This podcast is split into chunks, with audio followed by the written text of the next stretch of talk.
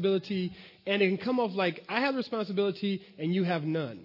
Okay, so but but what I like in our body is I think we get that the way it's supposed to be is that we both have a responsibility. Now the reason why I say that is because we don't went through. If you've been here and you don't gone through John and you don't gone through Galatians and you don't going through 27 chapters of Genesis and you still don't know the gospel, then that models to me that you don't get you have a responsibility. You follow me? Because you should be able to be articulating certain truths of the faith. You should be able to be conversing about the gospel. And if, I mean, you should be able to understand, like, what, what is the reality of the cross and what does that mean in a, in resurrection? You should have, at some level, a cursory understanding of what the importance of creation is and why, what was God's mandate to man. Little things like that, right? That's your responsibility. And so, what I want to challenge us to is that as we're in dialogue here, basically, uh, we won't be going through um, um, eschatology after this time for a while because I'm hoping that that stuff will go into our hearts one more thing in our toolbox, right? So I don't want to be up here, habba, habba, habba, habba, right? And then four months from now, you don't got a, you know, thing I said, and you didn't learn nothing, right? We, we have a responsibility to be engaging each other, making sure that we are growing in our faith. That, that we're adding pieces to the puzzle and our house is getting more firm and more stable in Christ and, our, and is leading to our worship and we're becoming more and more informed worshipers of Christ. Just like this. Boom, boom, right? It's not you just come here and hope through osmosis. If I'm around Christians enough and I hear enough verses, maybe I'll get something. Like that's not that's not how we roll here. Like that's not intentionality. I want us to be intentional about our growth. Okay? That's just the ground rules as we even hit this doctrine stuff. Here, here's why. Because right now we're just going to set the just going to set the ground rules. Uh, this is to this is this is that day that I get kind of nervous because basically I'm just to say, hey, here's here's where we're going and and you, you it's like the first day of school. You're like, well, give me give me to the good stuff. But I want you to be like those two or three kids who actually the first couple of days of school, they're actually listening, wanting to understand the infrastructure, right? And everybody else going, man, it's the first couple of days of school, you know, and they're just doing their thing right? And then usually those cats, you know, you know, month in the game, they're trying to catch up. And those people who really sat there and try to understand the, the nomenclature of the class and what the teacher's talking about and how she he do, does things and like that helps them. So I want you to I want you to take this time and, and say like if it's remedial for you to say okay, do I really get this? Can I conver- can I have conversations about this with people? Do I believe this? Because you can get something not really believe it, right? And so, and so, this, so go on that journey with me. And if this is new for you, I pray you'll be like, wow, that, that's cool. And the Lord will lead that toward worship. But we all have a responsibility, no matter where we are on the, on the gradation. All right? Okay, so first thing I'm going to do, so, I'm, so basically, um, excuse it's going to be kind of technical in nature, but we have to set the groundwork or you're going to jump out of a window next week. I guarantee it. Because when we get in Revelations 20, I'm not, you know, I'm not, no one's hands being held, right? We're going for it. So right? Today is a day where we'll kind of mosey through the daisies. Okay, why is, why is it important to know doctrine? Okay? So, what doctrine is in general, oh, real quick before I begin, please remember you can ask questions. It's totally cool. Don't feel, just ask questions. Ask yourself. We'll encourage the saints. The Lord uses us all the time. So, so feel free to do that. So, doctrine in general is a code of beliefs or a body of teachings or instructions, right? Christian doctrine specifically refers to that body of teaching that what we call Christianity. There's a reason why I'm going through all this. So, when we look at the scriptures, uh, says in Romans 6 17, uh, but thanks be to God, although you have uh, used to be slaves of sin, you have come to obey from your heart the pattern of teaching that has now claimed your allegiance. Watch your life and doctrine closely, persevere in them, because this is 1 Timothy 4:16 because if you do you'll save both yourselves and your hearers that's one of my life verses actually 1 Timothy uh, 4:16 uh, now I bring it up because so if doctrine is a, the, the code like a framework of teaching specifically that we call Christianity then okay how do we form our doctrine just in, in general well, by what you see, hear, feel, or what the world says. I propose to you that's how you form your doctrine by default. Okay? Before you became a believer, here's how you formed your doctrine. See, when you became a Christian, you didn't come with a clean slate and now you have, now you're learning doctrine. No, see, you have doctrine whether you're a Christian or not. And that's why there's a general definition of doctrine. So we all have a, a form of teaching in by, in word by which we look and view the world. Okay? And so, but the, I will propose to you, what happens is the way you, you see things in your life, you, you hear things, right? So your parents indoctrinate you, whether for good or for bad, okay? You have your friends, uh, the world system, the world telling you things. You have all this stuff around you, and what begins to happen is by what you hear and you see, and then you have your feelings, right? Your feelings, all this stuff begins to tell you, because I feel this way, this is how I'm going to shape how I view the world. And so that's why you have, that's why we, we have these journeys. We have these struggles with, you can look at scripture and, and you can really struggle with things like homosexuality. And a lot of times I talk with people, and, and a lot of their struggles are hard issues right? I propose is because there's a way you see the world that there's a doctrine you have in your heart, and although there's another set of doctrine and teachings, here's what you believe. And so now you have to choose to disbelieve and rebelieve. Right? So, so, so I say that because, stick with me here, because what happens is, is we think, oh yeah, I got these things in my heart. Here's what I feel. Here's what I see. That's, that's what happened. That must be reality. And we, and we begin to form all this stuff. But then you become a Christian, and you have to understand something. All that stuff you have in you has been tainted. Tainted in two ways, right? We're sinful in nature. So it means in, in your nature, in, in the essence of who you are, you're evil and messed up. Okay? And so you're going to always taint things to the worst, not to the good. Some of you I don't believe that. But look at your life. And then you have your world system. So you have internally, you're messed up. And then you have externally the things around you are messed up. But then we use those two things to be our navigator of how to view truth. So now we walk around and we say, no, but this is what I've been taught. But the question is, is insight and truth synonymous? Just because people give you insight and you get stuff doesn't necessarily make it true. So that's how we start the game. We start the game like that, right? We're tainted by our sin nature and we're in a sinful world.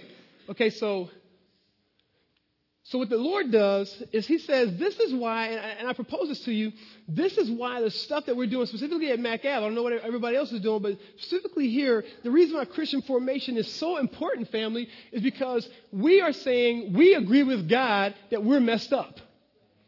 We're agreeing with God that you're evil, I'm evil, we all crazy, the world's crazy, you know, we talked about it from the perspective even how we got to the sexual revolution. Remember, we, I was talking about sex and I shared in the beginning how at first you, you had this discussion with the family. Now you got pornography everywhere. At first you, you had your penthouse. And I mean, we got increasingly crazier because evil people just get more evil.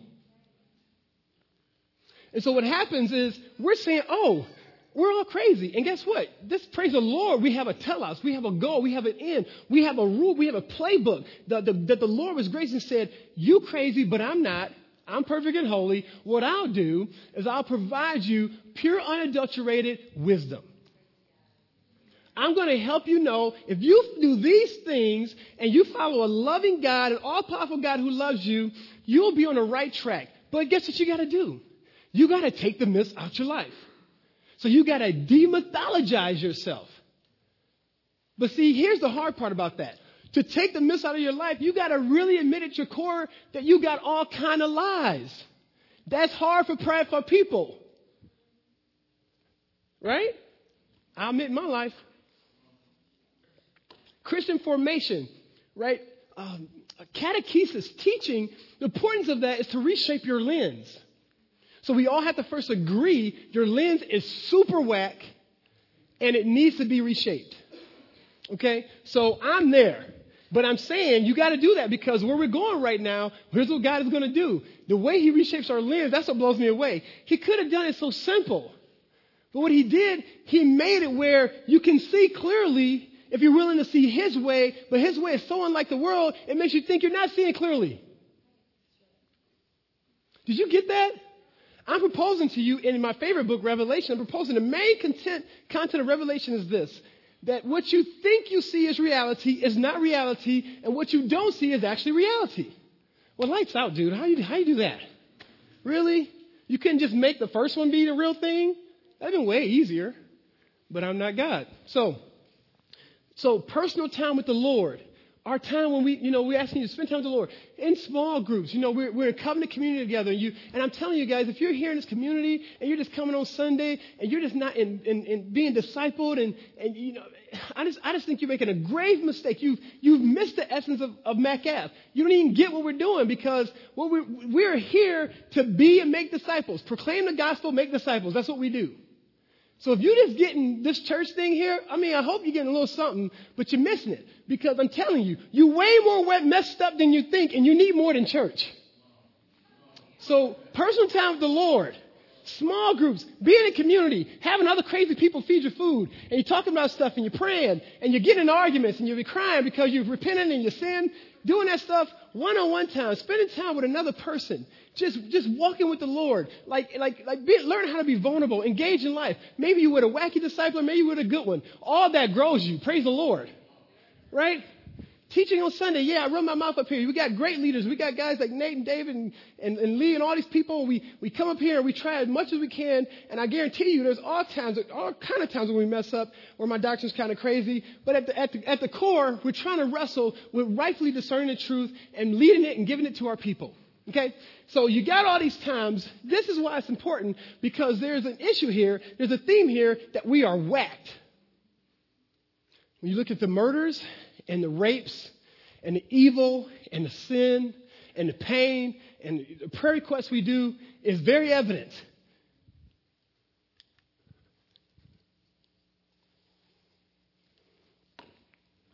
So,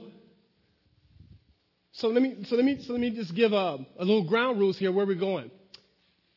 What we usually do is, is called biblical theology. Now, a lot of times people will say, uh, you know, and I, I, guess I'm guilty of saying this too, is we would say we do exegesis. I think that's kind of misleading because you should, whether systematic or biblical, be doing exegesis.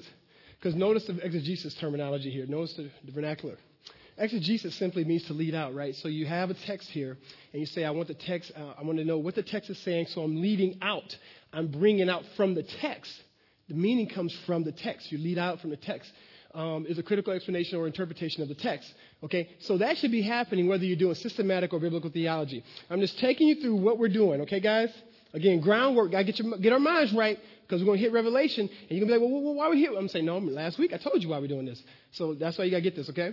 All right, so you got biblical theology is what we usually do. Biblical theology being we seek to understand a certain passage in the Bible in light of all the biblical history leading up to it and later biblical references to that passage. So what we do is we go through a book of the Bible, right? And we say we're going to go through all the books of the Bible. And then when we get done, guess what we're going to do? We're going to go through those books again, right, guys? Amen? That's what we do. We're going to understand the canon. We're going to understand God's narrative, his meta narrative, and our place in it. So what we do is we say biblical theology is we go to a book, we open up the book, we go to the chapter, we say, wow, Genesis chapter 1. What's happening in Genesis chapter 1? Why is that happening in Genesis chapter 1? Does it talk about that anywhere else in the Bible? Oh, that gives us more insight to Genesis chapter 1. Oh, Genesis chapter 1 means this. It means that. When you look at the verses below in Genesis chapter 1 verse 17, it helps me know more about Genesis chapter 1 verse 3. Okay? Biblical theology is an ebb and flow, a look at staring at the fishes, looking holistically, understanding what's going on in that specific passage based on the canon. Okay?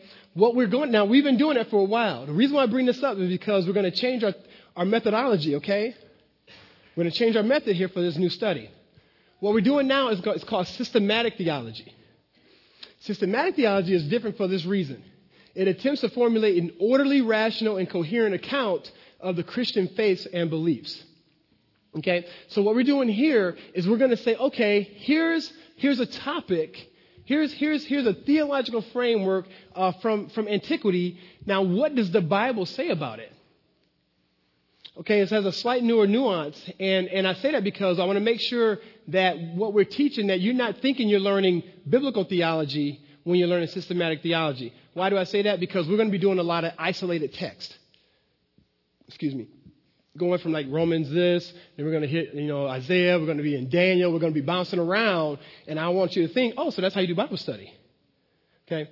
That's how you do systematic Bible study. But you shouldn't be doing your biblical theology that way. Because you can get, you can find yourself in some back in some weird alleys. So systematic study is we're going to be looking at an issue and then looking at the scriptures and seeing what the scriptures say. All right, guys. All right. So specifically, um, I know I'm going crazy here. I hope you follow me. I get excited. I start talking fast. I was just talking. I saw people going. So, so because I'm trying to listen to the Holy Spirit, the Holy Spirit was like, slow down, brother. All right. So I took a little drink, so we back. Okay. Eschatology, guys. So eschatology means uh, last. You know, we, you know, I say this all the times, and that's why this might be remediable for some of you guys. But that means you almost held more the accountable, all the more accountable to understand this. Meaning last, ology means the study of. So the study of the last things. Okay? So this is what we're doing. We're talking about the study of the last things. The question you have to ask yourself is, so, yeah, when does this happen? How do we know the study of the last things? Um, there's just a lot of questions that come up right now. Like, what are the last things? Do they happen like now or later? I mean, just all kind of things that bounce around your mind. We're going to get to all that. What I have to do now is I'm, and, I, and, I'm, and I want to do this in a way that's honorable to the Lord and to my brothers and sisters. I want you to understand there's, a, uh, there's two modes of thinking. Uh, today, I'm going to talk about um, dispensationalists, okay? Now, we're talking about the study of last things. The dispensationalist is, uh, um, is a, a, set of doctrines or it's a, a group of individuals who believe uh, a certain way of interpreting the scriptures, okay? Um, just like reformers believe a certain way into, of interpreting the scriptures. There's a certain form format that we go by. Okay, I am I am reformed in my doctrine, and I'll explain that later, so it won't just be lofty information, but we'll bring it down. But what I wanted to show here, the whole heart behind even bringing up dispensationalism, because uh, I can't go specifically into all the tenets because it'll it'll make you go crazy. Um, especially because they have they've revamped things many times. I mean, there's there's literally six or seven camps of dispensationalists now uh, because they have graciously revamped some of their, their thinking. But uh, this, this in a nutshell, I bring this up because es- eschatology, talking about the last things, when we open up the text, there's going to many times be two different ways of looking at something. And I'm going to share, hey, here's what, here's, here's what people say about this from a dispensationalist camp, and here's why we have great problem with it. All right, and I just want to put it out there. But before I do that, I want you to understand you're going, well, why are we talking about dispensationalism? I don't even know what it is. Well, it contends that the Bible cannot be properly understood apart from recognizing these distinct periods or eras or dispensations in which the unfolding purpose of God and his relationship with mankind are revealed. I'll break that down to you in a little bit. That was a bunch of words for you. Now, real quick before I go here, the point of dispensationalism and the reason why I bring this up is because I want you to get away from this, hier- this hierarchical meaning in the sense of like, you got these dispensations, you got these time periods, and they say God acts this way in this time, he acts mostly this way in this time, and he acts this way in this time. So you got a dispensation, you got a time of grace, a time of law, okay? You got, you got these different times where God acts, okay? That's in a nutshell. That's not wholeheartedly important right now. What I want you to most, most see is that the way you think, whether you know it a lot about the last things, about what's going to happen to this earth, even if you're not a this is how this is how this is how influential dispensationalism is. Even if you're probably not a believer, you probably have some of these beliefs. That's how that's how off the chain they are. Um,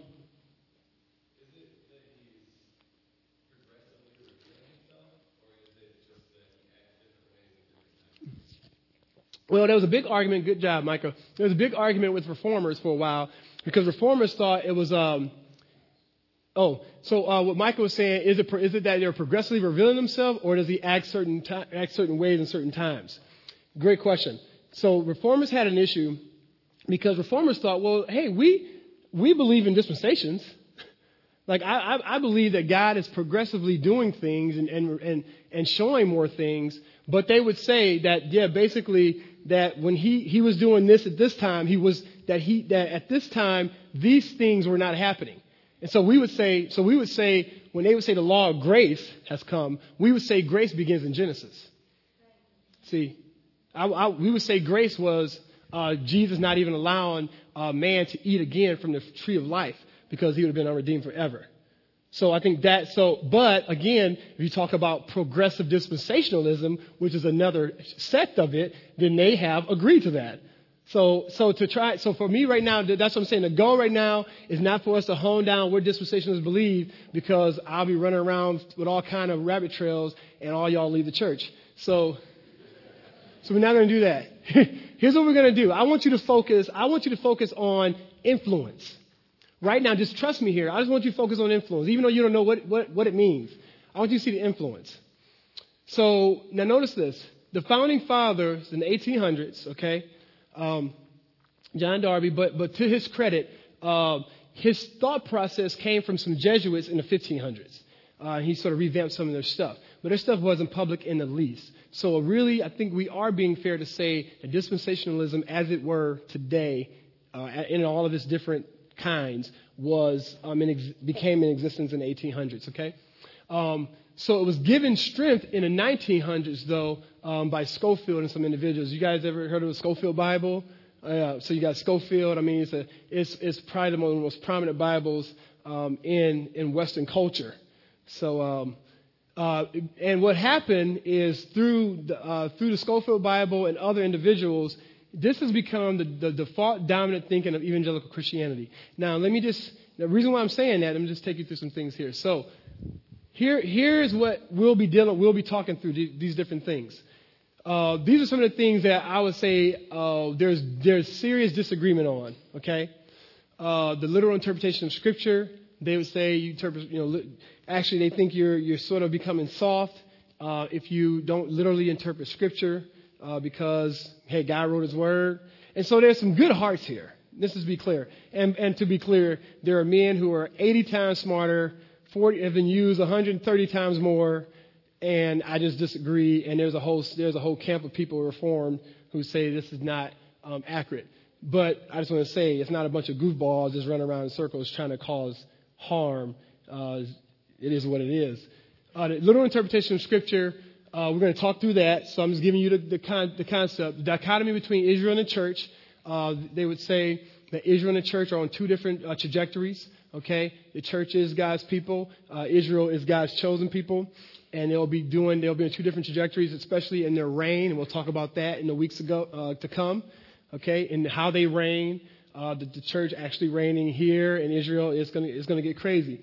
Um, restrictive view of the church, a postponed kingdom. They've since recanted the postponed kingdom because, again, we, there was a lot of holes in their argument. And so then another sect of dispensationalists came up and said, actually, we don't think the kingdom has been post- postponed.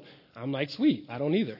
So um, the distinction between law and grace, um, pre tribulation rapture. Uh, how many of you guys believe in a rapture? So, so you, you're scared. Like, don't be scared. It's okay. It's okay. It's okay. So, so the rapture, our propose, uh, is is not um, our propose is not biblicentric. It's not our propose. Uh, the concept of rapture of us being with God is true, but the whole sense of of of, of us being disappearing, the whole left behind series motif, I would propose has problems. Um, and I'm going to try to prove all this stuff. We're going to have great dialogue, and I have good friends who struggle with this, so I get it, guys. Um, purpose of the tribulation, the nature of the millennial reign. It's a thousand year reign. You ever heard of that? This is reign of Christ that's going to happen. We're going to process that a little bit. Um, will Christ come down here and reign and will be the super godly for a thousand years and then all of a sudden will all hell in itself break loose? Um, or is that, is that not the case? Is there some other aspects? The eternal state. Um, and there's a sense of, um, this is not me, but uh, many camps would say this is where non lordship teaching has originated. Now, what that means is, and you, have you heard this? I've heard people say this all the time. Um, hey, uh, this person, they're, they're a Christian, they're just not walking. Have you heard that? Or, or um, I, I, well, I received Jesus as my, my Savior, but not my Lord. Have you ever heard that? Um, our propos- well, I'm going to show you how this originated from some of the doctrine. Okay? Again, just the reason why I'm saying this is because I want you to see the influence here. I, I just I just took 20 seconds to see just to think through like where's this influence? How how how intense is the influence of dispensationalism? Okay? And you can see a lot of great names, people that I've actually served, I mean, worked for. You know, Bill Bright was actually our president. I was a Crusade for a couple of years. Um, I mean, these seminaries, some of my, my great friends go to these seminaries and go to these schools. All these schools, and the reason why I'm doing this is I'm trying to show you the prevalent, how prevalent, like I'm trying to show you, here's my, here's my statement. Uh, to be a dispensationalist in America is like a fish being in water. Like you don't even know that you're wet. right? And so this is this is the default thinking. I was a dis- I was at dispensationalist camp for ten years and making fun of guys who weren't. And uh, this is just a default mode of thinking. This is how you're going to come in a game, in my opinion, unless you grow up um, in in a reformed church. In my opinion, um, yes, sis.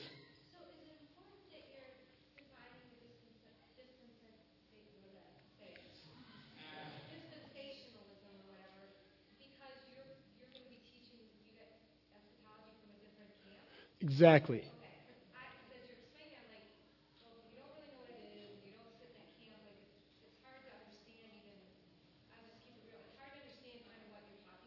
Exactly.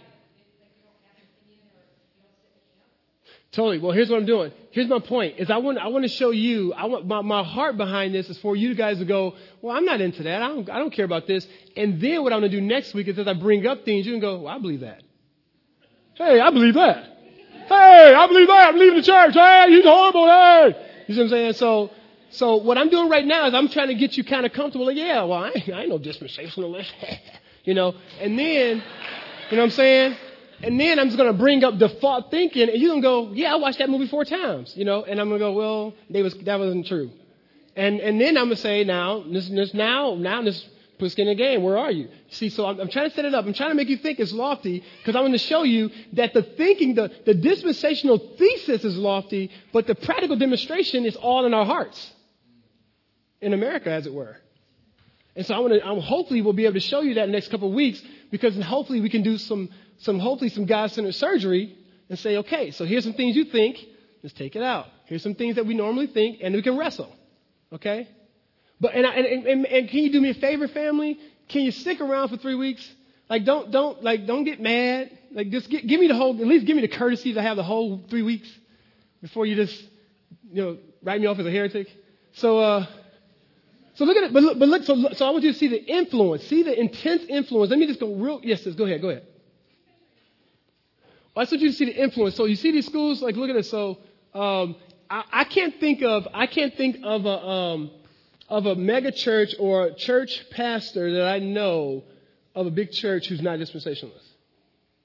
I'm just, I just want you to understand the influence. Um, all these parachurch organizations, with the exception of InterVarsity, they're kind of less than others. They have some camps, but I think, in my opinion, I think their their Asian cohort helped the brothers out because they're like high. They've got some Presbyterian roots there, but that's just my commentary. But um, but uh, the Youth for Christ, Young Life. I mean, I was a Campus Crusader all those are dispensations. Um, uh, Moody Bible Institute, any radio station you're listening to, usually I'm proposing is coming from this framework. So I'm just, so my point is, this is, this is the air we breathe. Y'all, y'all mad at me? All right. Look at this. Books to have, and a couple books in particular, The Great Planet Earth, you know, you can check these out. Uh, Hal Lindsey, uh, Left Behind series. Have you guys ever heard of Left Behind series? Okay. Um, all right. Man, so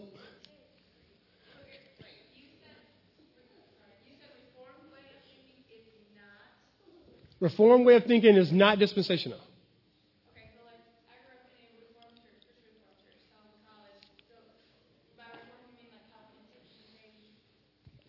Calvin should. I mean, I've been there. Calvin, if they're reformed, they should not be dispensational.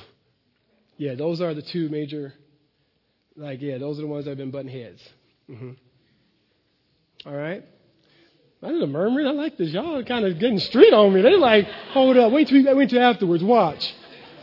All right, man. Yes. Oh, oh, I think, let me see. Let's go back. Navigators and navs. Just, just, just for the sake of time, because I got a couple minutes, guys. Let me just keep rolling real quick. Okay, just wanted to, just to, just to get your, get you going, get you going a little bit. Okay, so just throw that in your heart because we're going to readdress these things as we look at the text next week, okay, guys? All right. So here's the thing the starting point of eschatology, okay, um, I propose is the resurrection. Now, I'm not going to have much time in here, but think about this. I mean, uh, just because of nuts and bolts, the most important time, a lot of times when we think of, of the study of the last things, is we, our natural tendency is to always want to look forward, okay, to like what's going to happen. And I, and I think this is the first thing that God does when He revamps His whole way of how we're supposed to look at reality. He's saying, and hear me, guys, if you're just now coming to the faith, He's saying that the most important point of history is not when you look forward to what's going to happen, but is what happened at the cross. Okay? So let me be really clear here. That's the most important point of history. The most important time in history is at the cross and resurrection. And here's why. You think about it. Okay, so you have God creates out of love and abundance, right? And then what happens is that we have the audacity to think we're our own gods. We sin. We fall short of God's glory. The wage of sin is death. God says to everyone right now, you're not sinful by nature. You deserve death. He should have murdered and killed us all because of our evil, and He's holy and perfect.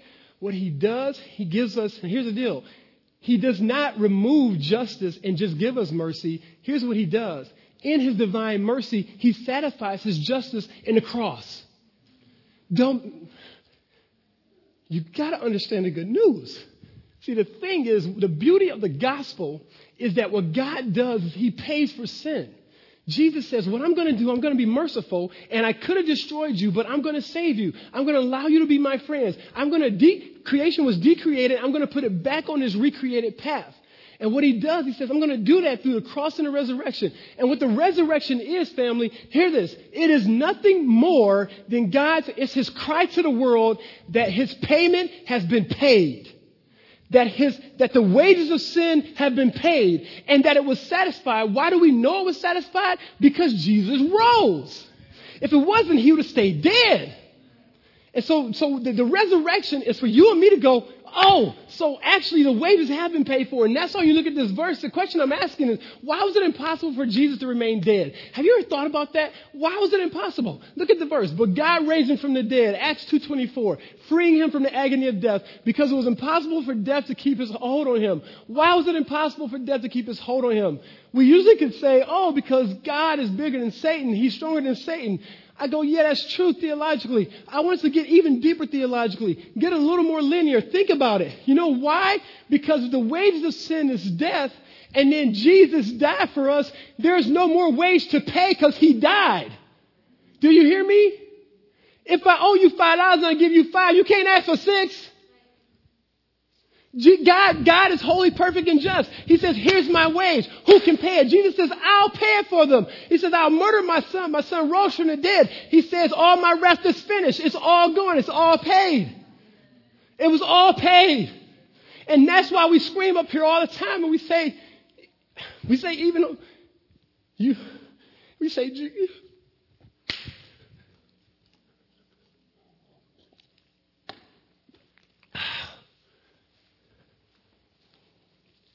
We say Jesus is enough. Do you understand that Jesus is enough to reconcile you to God? He's enough to pay for sin.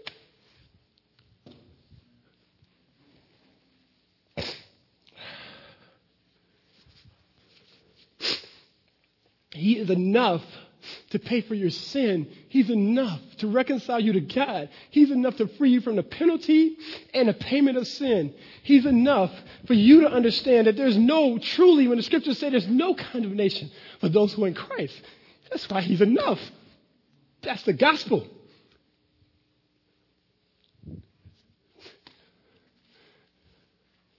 That's the beauty of the resurrection is death could not hold him. Don't ever think that God in his love just said, I'm not going to look at your sin. He looked dead at your sin. He looked dead at it. All of your lies, all of our murders, all of our pornography, all of our deception, all of our jealousy, he looked dead at it. And he killed his son. And he paid. And the good news is really good news because guess what, Ray Bro? We ain't got to pay for nothing. Amen. We trust our Savior. We trust our, see, see, God would have been unjust to send you to hell when you've given your life to the perfect sacrifice. He understands that. He'd be unjust because he said that he paid it. So God, guess what? His imputation, God was just in killing Jesus as it were, in imputation, imputing our sin on him. He was actually just in murdering his son. And in the same way, he's actually just Praise the Lord for sending us to be with Him forever in its imputation because we have received Christ's righteousness. It's an act of justice. It's not just this flippant love. It's love and divine mercy wrapped around with a bullet shot through of justice where God can say, I'm fully just and I'm fully merciful and I'm fully loving.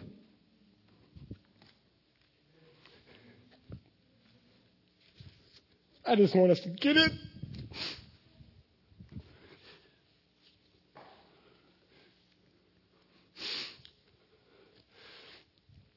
And if that's true, if that's true,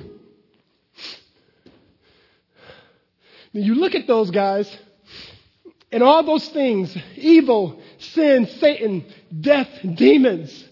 You think of the millennial reign, you think of the kingdom and new creation. Israel, what's going to happen with Israel, the world, the saints, us as the people of God. You don't have to look towards something else that God's going to do even more cooler than a cross.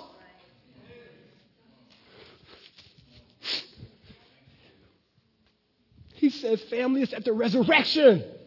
The resurrection is what we stare at. The beauty of our risen Savior. Something happened at the resurrection. Let me just say this. The resurrection is important. And I want to propose to you, my family, my awesome friends, all these things. God did something at the resurrection.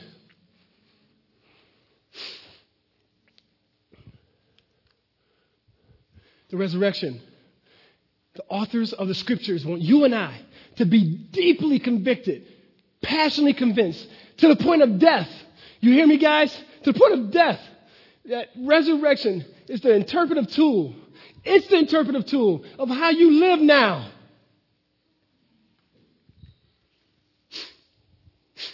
And it's a tool of how you will live. We don't just live now with some wishy washy hope. You think of biblical hope, guys, think of hope. Hope has evidence. We can change hope. We can think hope is without evidence. You, you don't, when you hope for something, it's because you, you've had some inkling that this might happen.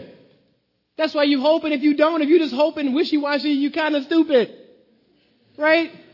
If someone's making all F's, they don't go to class. They, they're running around. You don't sit in your room hoping they'll bring in an A. The reason why you think this person might pass is because you've seen glimmers of hope. Right? The gospel's practical. Jesus is street, y'all, I'm telling you. All right. Guys, um, let me fly through this real quick. Here's one thing I want you to know. I got, I, I, it's 1234. Um, so I wanted to do kingdom today because I think it's kind of easy for us. All right? So we're going to hit kingdom. But I wanted us to understand, we start this with the resurrection, okay? The resurrection is our umbrella of how we're going to look at the world and ourselves, guys. All right? So here's the deal with kingdom. So is God's kingdom coming or is it here? Now, I would have been fighting and, trying to convince you some stuff, but again, our dispensationalist friends, they've committed. They said, hey, um, we submit. Uh, we think in this camp, this makes sense. God's kingdom has come. Um, we get it, okay? Let me just look at some verses. Guys, you go through the gospel, you will find hundreds of texts about the kingdom. I'm just going to show you a few. Look at how I talk to you. Now, don't miss this because this is going to be a good one, okay? Because you have to go back to this when we're talking. It says, from that time, verse 4, from that time on, Jesus began to repent, for the kingdom of heaven has come near. Your kingdom, I'm going to fly through them. Your kingdom come, your will be done. So he says, Your kingdom has come near. Is it here yet? Well, can we talk through that? I propose even that verse is saying it's here now, but let's go to some other text. Even if you think that one is a verse saying the kingdom is coming, uh, your kingdom will um, come, will, your will be done. That seemed like, oh, your kingdom will come. So there's a future aspect. But seek first his kingdom and righteousness, and all these things will be given to you as well. You can seek God's kingdom now, huh? So is it here? Right? These are the things you're asking yourself. From the days of John the Baptist until now, the kingdom of heaven has been subjected to violence, and violent people are, have been raiding it. So people can raid the kingdom. So it must be here. um, so, you know, it's subjected to violence. I mean, how is that the case? Um, but if it, if it be by the Spirit of God or drive out demons and the kingdom of God has come upon you, right? This is Jesus casting out demons. He says, hey, I'm not a demon. That's silly. Why would a demon cast out a demon? I'm God. Hey, if I'm doing this, the kingdom of God is here now. Okay? uh, truly I tell you, Matthew 16, some who are standing here will not taste death before they see the Son of Man coming in his kingdom. All right. All those people dead now, right? Well, I propose to you, they see him coming in his kingdom. Where? I propose in the resurrection. Okay? So, so I propose, he says they're going to taste, they're going to see the kingdom, right, before they taste death. So we got some fundamental problems if we're thinking we're still waiting for the kingdom to come. Um, for the sake of time, it's going to go on here. the kingdom is not primarily a place, but a focus. And you guys have heard me say this over and over again, but here's this, guys. I want you, after we talk kingdom theology, all this, we all amen, and we all need to make sure that this is in our hearts, okay? First thing we're going to talk about uh, the kingdom of God primarily is not a place, okay? The focus is always rule and reign. So, primarily, Jesus is not primarily concerned about a place. He's concerned about people loving God, honoring God, and, and that God's kingdom comes when the rule and reign of God is displayed. As it were, when the kingdom, when the rule and reign of God comes. How does the rule and reign of God come? When we obey the Lord. You got me? Okay, me keep going. But it also is a place. She's like, oh, ah. So the rule of God happens in times and places. Wherever God's people are and they are about God's business, his kingdom is coming in that time and that place. Okay? So there is a reality that God's kingdom is a rule and a reign, but it's not just, oh, rule and reign. It's that God is, see, and that's why the promised land, he was giving the Israelites the promised land. You guys have heard promised land stuff. Well, I just want to throw that out to say, as it were, the new promised land will be the whole world. Okay? Because what God's to do in new creation, he's to, this is, this is all his. He's not, this is his stuff. And he will reclaim it for his glory. Okay, so so so it is a place. And so right now he's just allowing little little kingdom exposits, right? So when we are sharing our faith, when we're and that's why you can be in a Bob Evans, and literally God's kingdom can be coming in this booth and not coming in this booth. Okay? I want you to get this now. Okay? And, and look at the text we talked about. We saw the ebb and flow. We saw both. So how you deal with that? I'm trying to help us see it right now. Okay, I'm almost done. You guys need to stretch. We're almost done. Okay. All right. So so it is here. So it is it is rule and place is not the focus, but it's also a place. Both. It's here.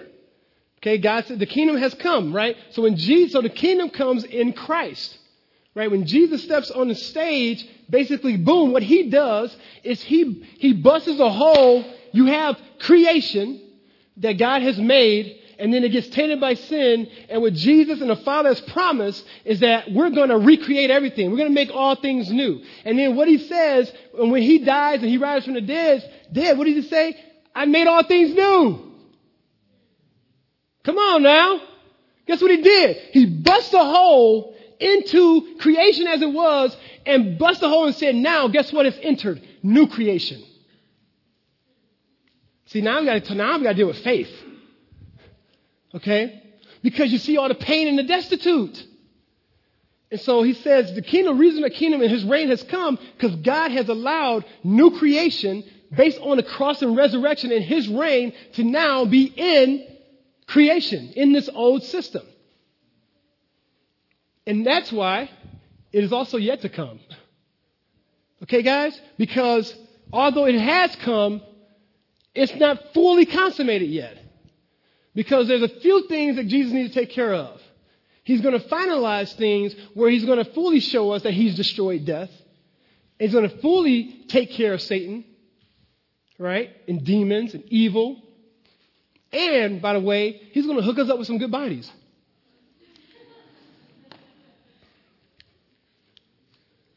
So here's what you're living in. Here's our issue. And then we're going to pray. Actually, can, can you get ready, sis? Come up. We're going to sing. We're going to worship the Lord. Let's worship the Lord. I just want to point some things out real quick, okay? So what you have here is you have creation, all right? And then you have our age now, all right? And what happens in our age, the reality is, do you believe this? Our age, there's death. We die, all right? In this age, we're fallen and messed up. Jesus comes He's resurrected, and what he does, he says, guess what? I'm going to allow this age to come to actually enter into here now. And so the way we see the remnants of that, the way we understand that that's a reality, is we have the, we have the Holy Spirit, right, who's allowing his new creation, who's allowing us to retell his story to the world, and his people who are empowered with the Spirit to retell his story to the world. As we are extending his kingdom in these towns and in these places. You hear me? Now do you understand why we here, McAv? You see why we here now? Come on, y'all. That's why we here. And so what God is saying is, guess what? We are in this time, what they would call the now and not yet. We are in between. We are in the most awesome time in history where we get to experience the resurrection power of Christ and also we get to be his missionaries to a world. We get to be in between a time where God has taken over and where he will fully take over. That's where you and I are right now. We're in between that time, between the now and not yet. We are in, we are experiencing new creation in a fallen world. How does this affect us today? We talked about hope. We, we, this allows us to reclaim hope. See, and that's why we do what we do. I'm just going to flow through these. It allows us to reclaim a missional posture. If this is true, if this is reality, we have hope. Why? Because of the resurrection. We know that God has promised, and then He does it to show us what He's promised. He shows us clearly with His resurrected body.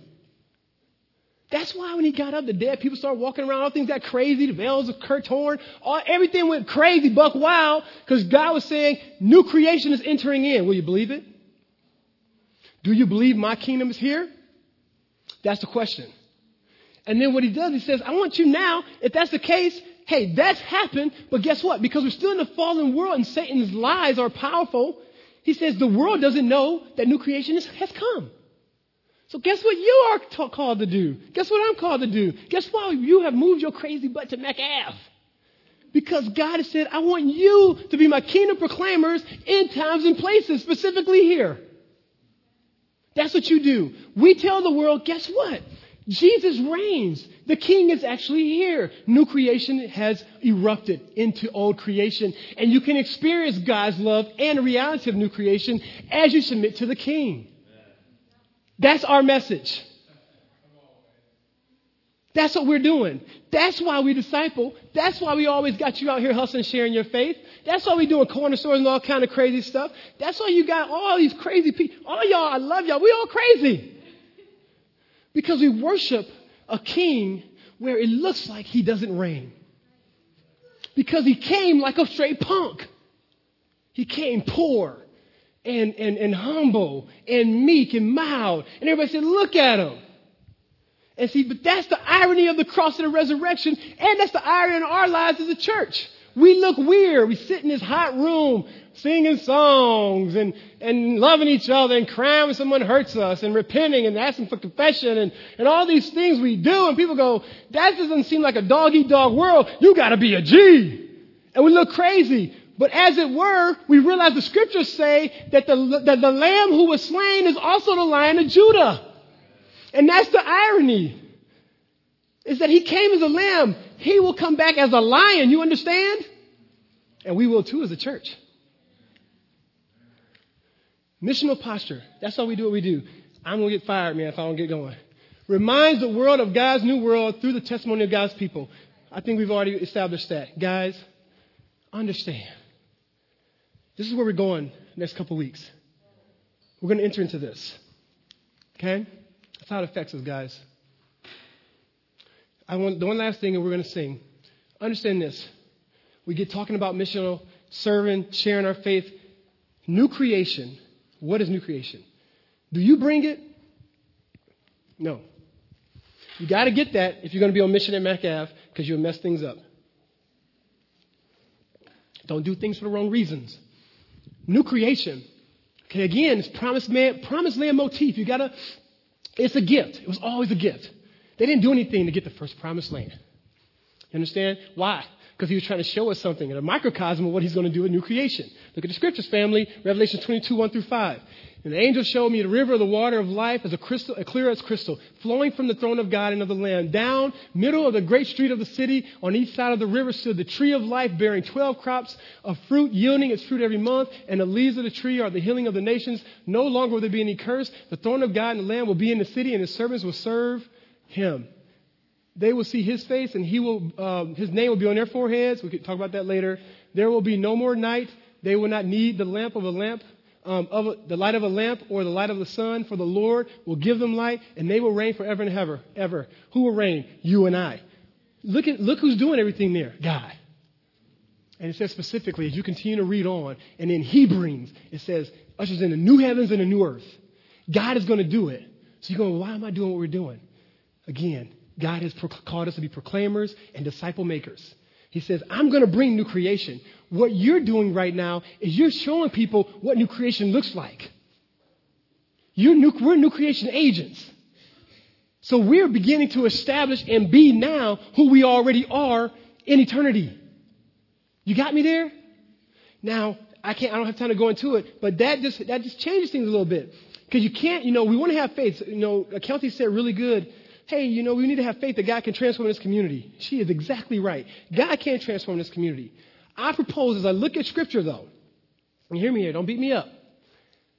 I don't know if his primary concern is for you and me, primary to transform the community, right? To make it heaven on earth, as it were, so we don't need God. Or, right, I mean, we want to do good things, and I hope that happens. But his concern is for us to be missional. And he does the work. A lot of stuff. You guys have been really gracious. Let's worship the Lord. The reality of all that, you just got to ask yourself, which kingdom will you belong to? I'm praying there's no one in here right now who has duped themselves and think they're part of God's kingdom when you haven't submitted to the king. There's no hoops to jump through. There's just a life to give. Your life to your Savior. He's your King. That pain and all that stuff we talked about is for you and me. I pray you will receive Christ as your King. We're going to sing. We're going to take tithe right now. I want to remind you guys um, that what we're talking about here is about worship. And I, and, I, and I pray, if you love Jesus right now, pray you're praying for those in this room. There's some people who are still just weird about the gospel, don't get it.